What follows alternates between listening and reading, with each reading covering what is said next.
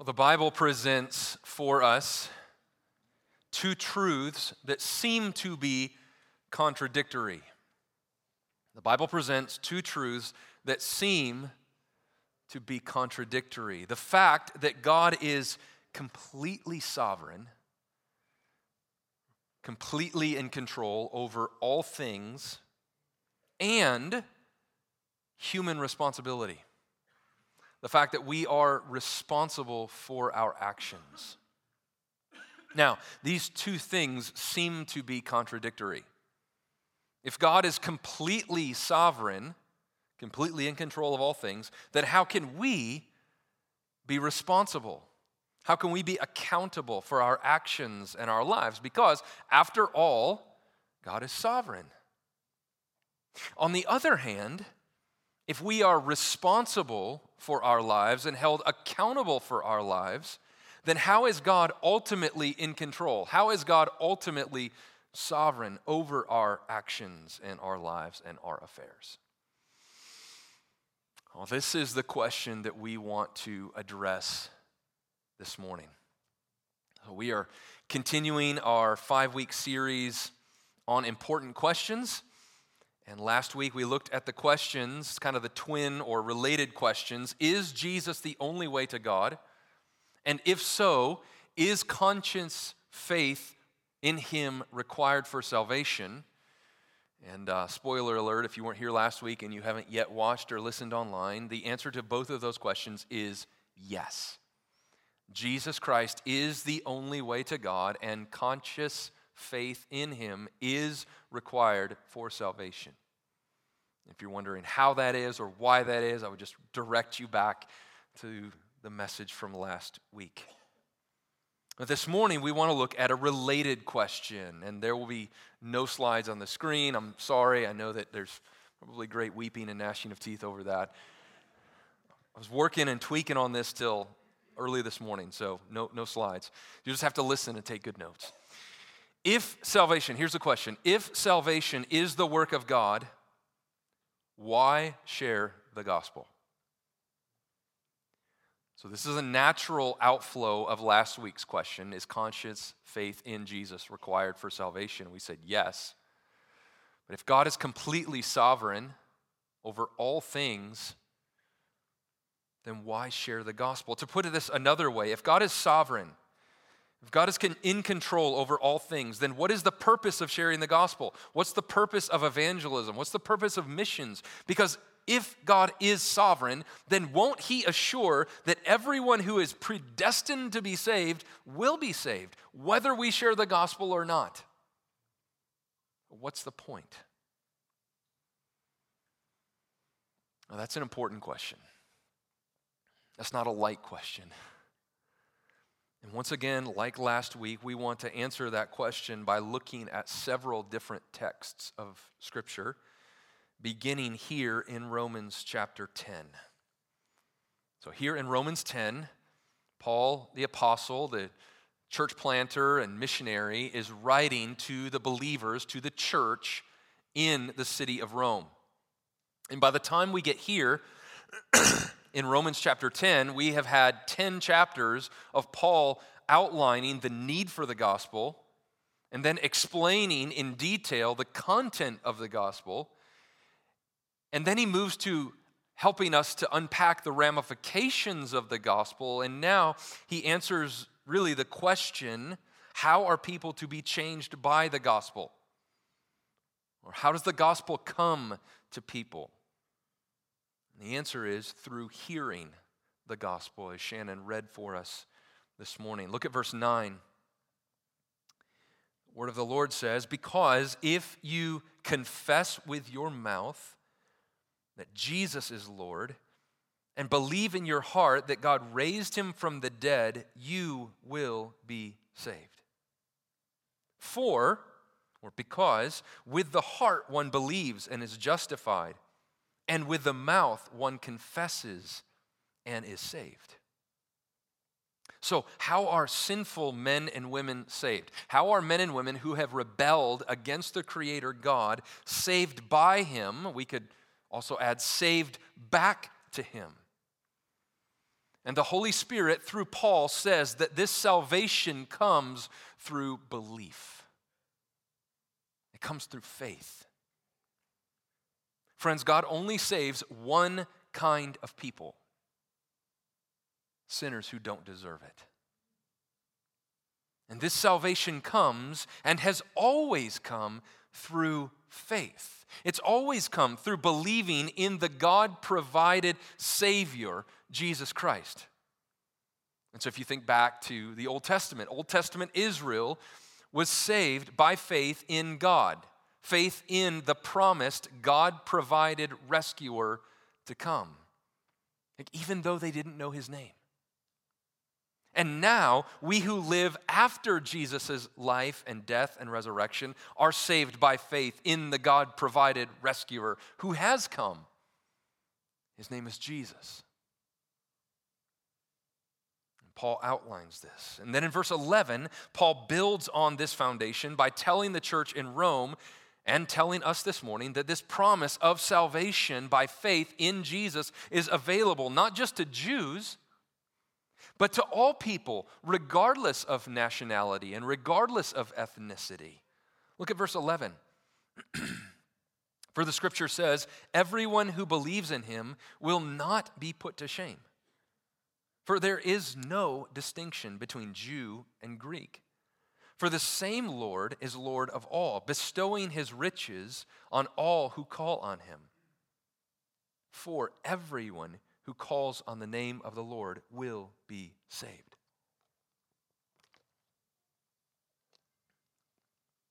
So, if salvation involves confessing with our mouth that Jesus is Lord and believing in our heart that God raised him from the dead, and if salvation then is available to all, to Jew and Greek, to all ethnicities and all nationalities, then how does that salvation come to us? And that's what we want to focus on this morning. Because it's as though the Holy Spirit, through Paul, is answering the question okay, Paul, like, how does that happen? And what about those who have never heard? And what about those in a jungle somewhere? What about them? Look at the way God's word answers those questions. Verse 14. How then will they call on him in whom they have not believed? And how are they to believe in him of whom they have not heard? And how are they to hear without someone preaching? And how are they to preach unless they are sent? As it is written, how beautiful are the feet of those who preach the good news. But they have not all be- uh, obeyed the gospel. For Isaiah says, Lord, who has believed what he has heard from us? So faith comes from hearing, and hearing from the word of Christ. So if we are saved by calling on the name of the Lord, like, Lord, save me, a sinner, then how are people going to call on the name of the Lord if they don't believe in him? So belief comes before calling on the name of the Lord. And how are they to believe in him if they haven't heard of him? So hearing comes before belief, which comes before falling, calling on the name of the Lord. And Paul adds, how are they to hear the gospel if someone doesn't preach or speak it to them or tell them the gospel? So, sharing the gospel, speaking the gospel, communicating the gospel, writing the gospel comes before hearing the gospel, which comes before believing the gospel, which comes before calling on the name of the Lord to be saved. Further, if we keep going back, how are people to preach and speak and write and communicate and share the gospel unless they are sent?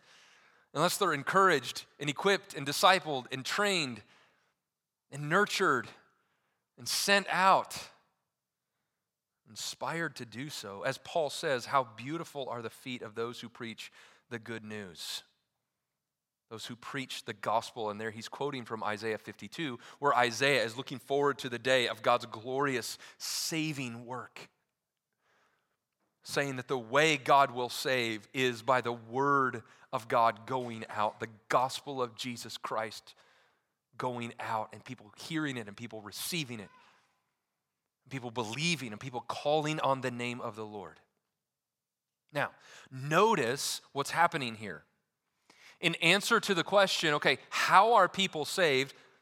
Paul does not say, well, you know, about those who have never heard, God is sovereign, He'll take care of it. No. He says, the way that people call on the name of the Lord and are saved is directly connected to the faithful gospel proclamation of God's people. Now, want you to hold that in your mind because that's Romans 10. Right before Romans 10, ironically enough, is Romans 9. No, I went to seminary in Romans 9, Paul over and over again teaches that the reason why some trust in Jesus and are saved and others reject Jesus and are lost is owing to the sovereign plan of God. It just flip back to Romans 9. If you have a Bible like mine, it's just one page to the left. I want to point out just a few verses to show you what I mean. And this is, we're jumping into the middle of an argument, which is always hard to do.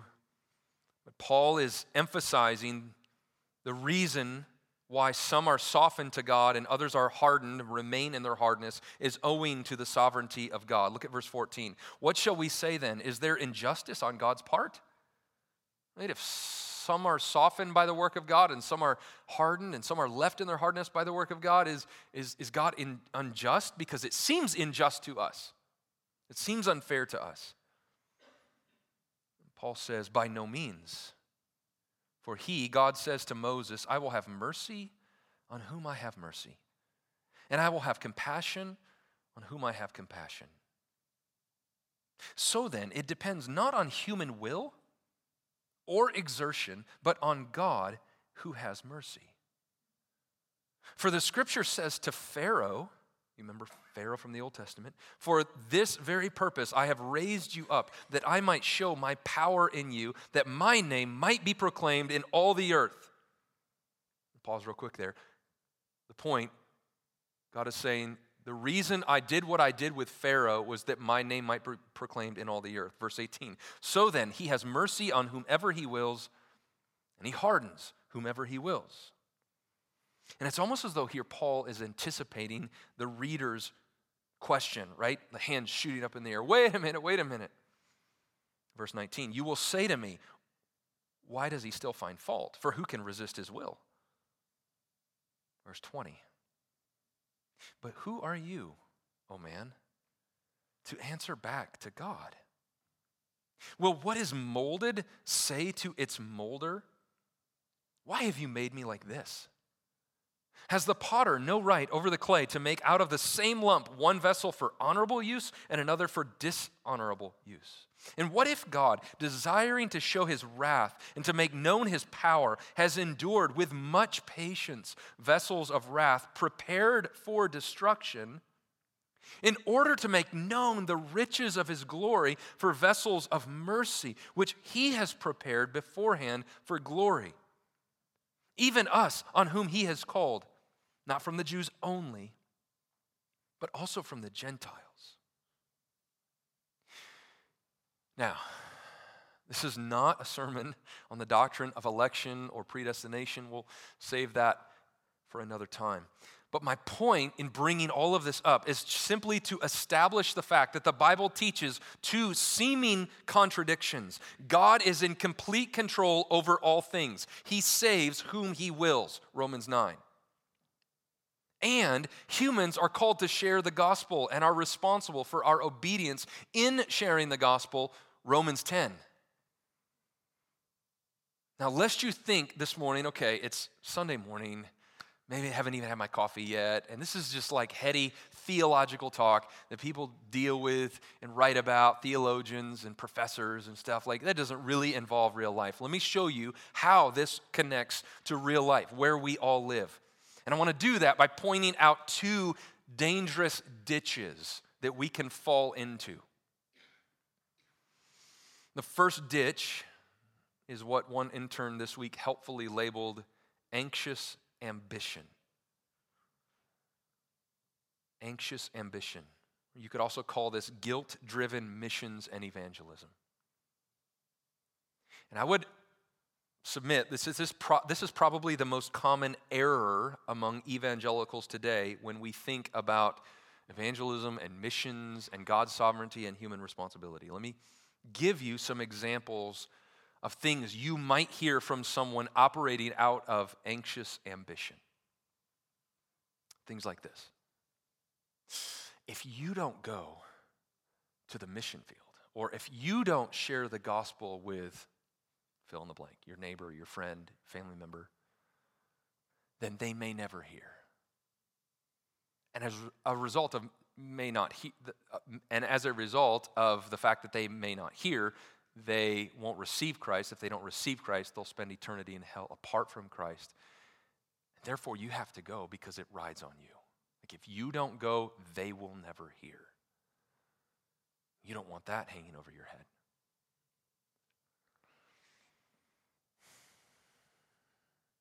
Anxious ambition is wrong because it fails to acknowledge the sovereignty of God. Are we, as Christians, to be sharing the good news of the gospel of Jesus Christ? Yes. Is God calling his people to spread the good news of Jesus' life and death and resurrection for sin far and wide? Yes. But God is sovereign, He is completely sovereign. Those whom he has appointed to salvation will believe. If you and I fail to obey the call to live out our faith and to share the gospel, God will raise up others. He will assure that all of his own will be saved. It just may not be through you.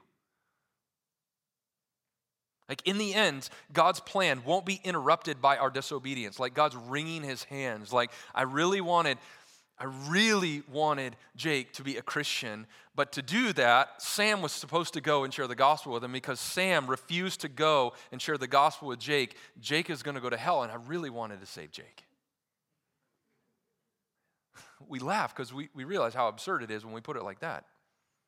Yet we hear this kind of rhetoric all the time like, if you don't go, they won't hear, and if they don't hear, it might be on you. So, in the end, God's plan won't be interrupted by our disobedience, but we will miss out on the incredible joy and the privilege of being used of God to lead others home to Him. We will miss out on a part of what it means to be a son or daughter of the Most High God, which is helping others to become sons or daughters of the Most High God. In other words, this anxious ambition is essentially Romans 10 how beautiful are the feet of those who share without Romans 9. Engaging in missions and evangelism as though, man, it all depends on me. I got to get this right. Got to get the formula right and the words right and the narrative right. I got to make sure it's all the right people and I do it enough. And if they don't believe, it's because maybe I haven't shared enough. And so every time I say, I just got to share more and more.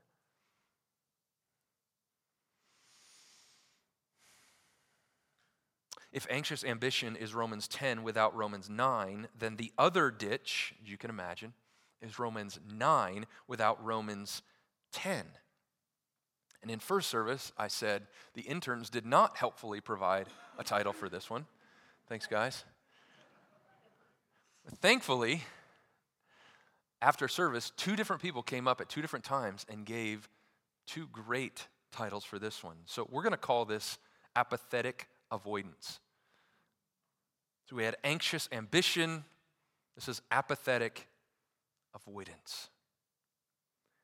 It's Romans 9 without Romans 10. It's the belief that says, well, you know, God is ultimately sovereign over all things. He will save his elect. Therefore, it's not important that I share the gospel or go to the nations. Because after all, regardless of what I do or don't do, God will save whom he will save. Therefore, my gospel sharing, my gospel proclamation, my witnessing, my evangelizing, my missions work is not really that important. Because God's going to do what he's going to do anyway. And you can see how this apathy is not biblical. It is not being obedient to the call that we have to go and tell, to share the good news of the gospel of Jesus Christ with all nations. It's ignoring Romans 10 that faith comes by hearing and the hearing by the word of God, and hearing the word of God comes through God's appointed means of hearing the word of God, which in fact is men and women of God. And here's the thing both of these ditches, anxious ambition, apathetic avoidance, have an element of truth. My guess is probably most of us in this room, probably like trend, we take the hands off the steering wheel for a moment, we kind of pull in one direction or another. Maybe due our background or our upbringing or the way we're wired. And so if you're someone with an incredibly tender heart and you love people and you have a concern for people that just kind of exudes and overflows, you might tend towards anxious ambition. Like, oh, they're not a believer. If I could just do more, if I say more, get it right. keep yourself awake at night, just worrying. And if that's where you are at, my hope this morning is that this message is being used by God to deepen your trust in Him. That you will be able to be like the farmer in Mark chapter 4, who goes out and faithfully scatters the seed scatters the gospel, and then he goes home. And the Bible says he goes to sleep. And while he sleeps, right, while he's not in control, while he rests, God causes the seed to germinate, and God causes the seed to take root and to sprout and to grow and to produce fruit. That you might find rest, comfort. At the same time, others of you may find yourself tending more towards apathetic avoidance. You probably wouldn't put it like that. Maybe if you are one who loves to study deep theology and the heady things of the Lord, and you love to rest firmly in the sovereign plan and the, the control of God over all things, delighting in that, maybe you find that you haven't prayed for the lost lately. Maybe you find that you rarely share the gospel. You're rarely broken for the lostness of our world. And maybe in your mind, you, you wouldn't say, you know what, I'm apathetically avoiding sharing the gospel, apathetically avoiding doing the work of God. Maybe it's just easier to talk about the sovereignty of God and not get involved in the messiness of people's lives and not get involved in the uncomfortability person to person gospel proclamation. And so you hear about the sovereignty of God and you're like, oh, that's the reason. God is sovereign. He's going to do what he's going to do anyway. And the theological argument of God's sovereignty is a really good kind of excuse to not engage in gospel proclamation. And if that's where you tend to trend this morning, I pray that this message is being used by the Holy Spirit to draw you into deeper obedience to pray for and share the gospel as you are fueled not by obligation, but by gospel joy. Like I have found, because God has revealed to me this treasure uh, of rare price in a field hidden somewhere. And now I want everyone to come and experience this treasure. So let's go back to our question if God is sovereign, why share the gospel? And here's the way I believe that the Bible leads us to answer that question God is completely sovereign over his creation. Comma. God is completely sovereign over his creation. And the way he often chooses to work is through human means. So God is completely sovereign, and the way in which his sovereignty is exercised or is seen or manifests itself in our world is through human means, and usually very seemingly ordinary human means. Very unsophisticated human uh, means. So, you can see in this definition both the sovereignty of God and human responsibility. So, what I want to do is I want to just point out a few texts from Scripture that kind of point to the fact that God is completely sovereign in the work of salvation and to point out the fact that He uses human means to accomplish His sovereign purposes in the work of saving sinners.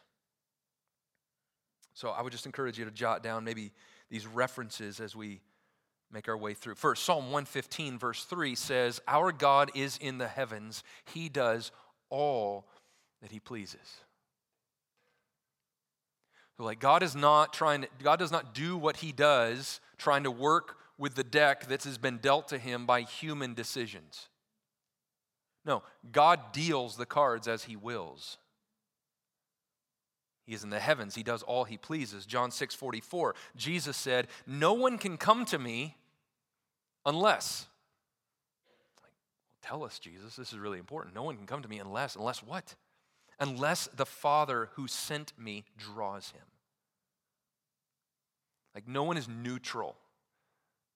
No one is independently seeking for God unless God is first drawing him. The work of salvation begins with God's drawing work. And I, Jesus said, will raise him up on the last day. Or Acts 13 48. After the Gentiles heard the good news of the gospel and how they were included in the gospel of Jesus Christ, they began rejoicing and glorifying the word of the Lord. And Luke tells us, Acts 13 48, and as many as were appointed to eternal life believed. So, as many as were appointed to eternal life then believed. Or Ephesians 1 3 through 6. Blessed be the God and Father of our Lord Jesus Christ, who has blessed us in Christ with every spiritual blessing in the heavenly places, even as he chose us in him before the foundation of the world, that we should be holy and blameless before him. In love, he predestined us for adoption to himself as sons through Jesus Christ, according to the purpose of his will, to the praise of his glorious grace, with which he has blessed us in the beloved. So clearly, God is sovereign over the work of salvation. So, why are people saved? Because God chooses to save them. But how are people saved? How are we saved? Matthew 28. Go, therefore and make disciples of all nations, baptizing them in the name of the Father and the Son and the Holy Spirit, teaching them to observe all that I have commanded you, and surely I am with you always to the end of the age. Or John 6 37, all that the Father gives to me will come to me. Whoever comes to me, I will never cast out. Or Acts 13 48, again, the Gentiles hear this good news. They begin rejoicing and glorifying the word of the Lord. And as many as were appointed to eternal life, what did they do? They believed. They weren't coerced, they weren't dragged kicking and screaming into faith in Jesus Christ. From their vantage point, it sounded good. It made sense. God opened their eyes, He softened their heart, He gave them spiritual sight, and they said, I need that salvation, and they believed. Or again, Romans 10 13, for everyone who calls on the name of the Lord will be saved. Clearly, as John pa- uh, J.I. Packer has written, the sovereignty of God and human responsibility are not contradictory points that need to be solved. Rather, they are a part of the beautiful reality of God's glory in salvation. They are both biblical. In fact, if you're even just wrestling with this and looking for a helpful resource, we have one in the back Evangelism and the Sovereignty of God. Fantastic, helpful resource, a short read on that topic. But don't we believe that God is completely sovereign in the work of salvation and he chooses to use human means. Like, don't we believe that already? I mean, think about the way we pray. If we believed that God was not sovereign over the work of salvation, if God didn't actually soften people's hearts and open people's eyes, if we believed that someone was saved only because they alone, apart from the work of God, through their own rational devices, kind of all of a sudden reason their way to God, then why would we pray that God would save the lost? I mean, wouldn't it make more sense just to spend that time that we would have spent praying actually communicating and, and arguing for the reliability of, of the gospel or sharing the gospel? But why do we pray? And what do we pray? We pray because we believe prayer accomplishes things. We pray because we believe that when we ask God to save the, our family member or our friend or our classmate or our teammate or our coworker, we believe that God actually has the power to do that. In fact, we believe that's actually the way in which God does his saving work. It's by softening hearts, opening eyes. And so we pray, God, would you save my neighbor? Would you open their eyes to see the light of the glory of the gospel in the face of Jesus Christ? We pray because we know that salvation is the work of God. But we don't just pray and do nothing. We pray and then we act. We pray and then we share. We speak the gospel. We write the gospel. We live the gospel. Why? Because we know, according to Romans chapter 10, that the way, the means by which God accomplishes his divine purpose, the way that he has chosen to reach his anointed ends, is through the means of his people. Mean, all the time, God makes definitive statements about doing this. The Bible says God did this, God hardened, God softened, God changed. God caused. We see that when we read the Bible. But for those who were living the experience of Old Testament faith, New Testament faith, they didn't always see that. They didn't always recognize that that was God behind the scenes. To them, it looked an awful lot like human interaction and human engagement and personal desires and personal distastes. For example, we talked earlier about God hardening Pharaoh's heart. And that's definitive. It's the Bible telling us God hardened Pharaoh's heart. But we have no indication that from Pharaoh's perspective, he thought, well, the God of Israel hardened my heart. In fact, the Bible says Pharaoh hardened his own heart. So God accomplished his purpose of hardening Pharaoh's heart through the human means of Pharaoh hardening his own heart. He hardened his heart in fear when he became aware of how populous the Israelites were. He hardened his heart in pride when he wanted to show Moses that he was superior and to show his nation that he didn't take orders from a former slave. He hardened his heart in jealousy as the plagues increased and he became aware that he wasn't going to win. And we could go on and on and on. You see, in the narrative form of events in the Bible and in the narrative of our lives, we oftentimes only see kind of what's going on on front stage. We don't see the hand of God behind the curtain. It's working. We don't see the hand of the divine will of God, the sovereignty of God that is accomplishing his purposes. Rather, we see what's happening out front as men and women make decisions and choices and act or fail to act according to our own desires, desires which are formed and shaped and motivated by God Himself. So, when we think about God's sovereignty in salvation, we need to remember that God ordains the ends and also the means which should actually motivate our obedience to the Lord because we are the means by which men and women will be saved. I mean, think about that. The means by which God's people will hear his voice and turn from their sin and trust in him is by other people, people like you and me. And this should infuse joy into our obedience like we get to be a part of that. And at the same time, this should unburden us because the definitive work of salvation is the result of God. Like if we didn't believe that God was sovereign, we couldn't do that. We would wring our hands, we would get anxious and worried, and some of us live that way. And J.I. Packer writes If our own efforts were not bearing fruit, we didn't believe in the sovereignty of God, we should conclude that our technique still needed improving. Right? We just get the technique right, tumblers on the combination right as we share the gospel, one of these days we'll hit on the combination and they will repent and believe. And we drive ourselves crazy.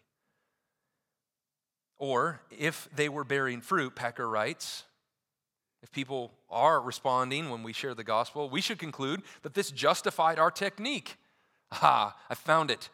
I found the answer. And then we write a book, and a bunch of Christians buy the book, and we make a lot of money, right? This is the way to share the gospel. He says if we dismiss the sovereignty of God in saving sinners, we should regard evangelism as an activity involving the battling of wills between ourself and those to whom we go. A battle in which victory depends on our firing off enough heavy barrage of calculated effects to overcome their resistance. And thus, our philosophy of evangelism would become terrifyingly similar to the philosophy of brainwashing. But Scripture is clear that God is sovereign.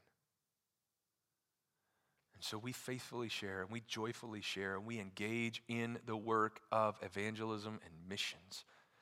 We live out the gospel of Jesus Christ to a world that desperately needs Jesus. We do so whether the time is favorable or whether it is not favorable. And we pray that God would save sinners. And we rest knowing that if any are saved, it will not be because of us, it will be because of Him.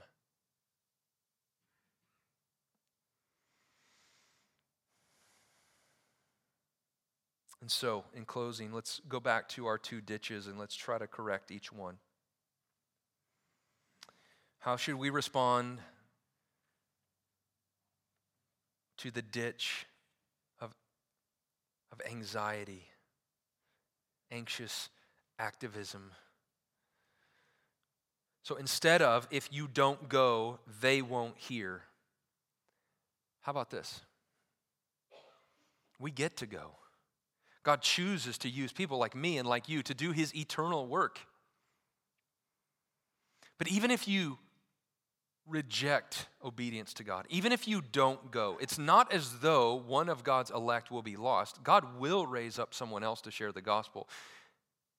And you tragically will miss an opportunity for a front row seat into the joy giving, miraculous work, awe inspiring saving work of God in transforming lives. So we get to go, we get to be a part, we get to share. And in responding to the apathetic ditch, we should challenge that from Scripture by being reminded that the way that God has chosen to redeem sinners to Himself through the work of Jesus is through a message that is communicated from one human to another human. We are called to go. We're called to be a part of that. God is sovereign, He will do His work that his work involves people. That's one of the glorious parts of being a child of God is joining our Father in his work, in the family business. And make no mistake, we aren't the ones who do the definitive work of saving. We don't drive the nail home, but we get to hold the nail. We get to hand him the hammer. We get to be a part of that work. We were created to be a part of that work. And so I want to close this morning in gratitude to the Lord that He would both save sinners like you and me, and that He would involve us as His children in His great work. We're going to receive the Lord's Supper this morning.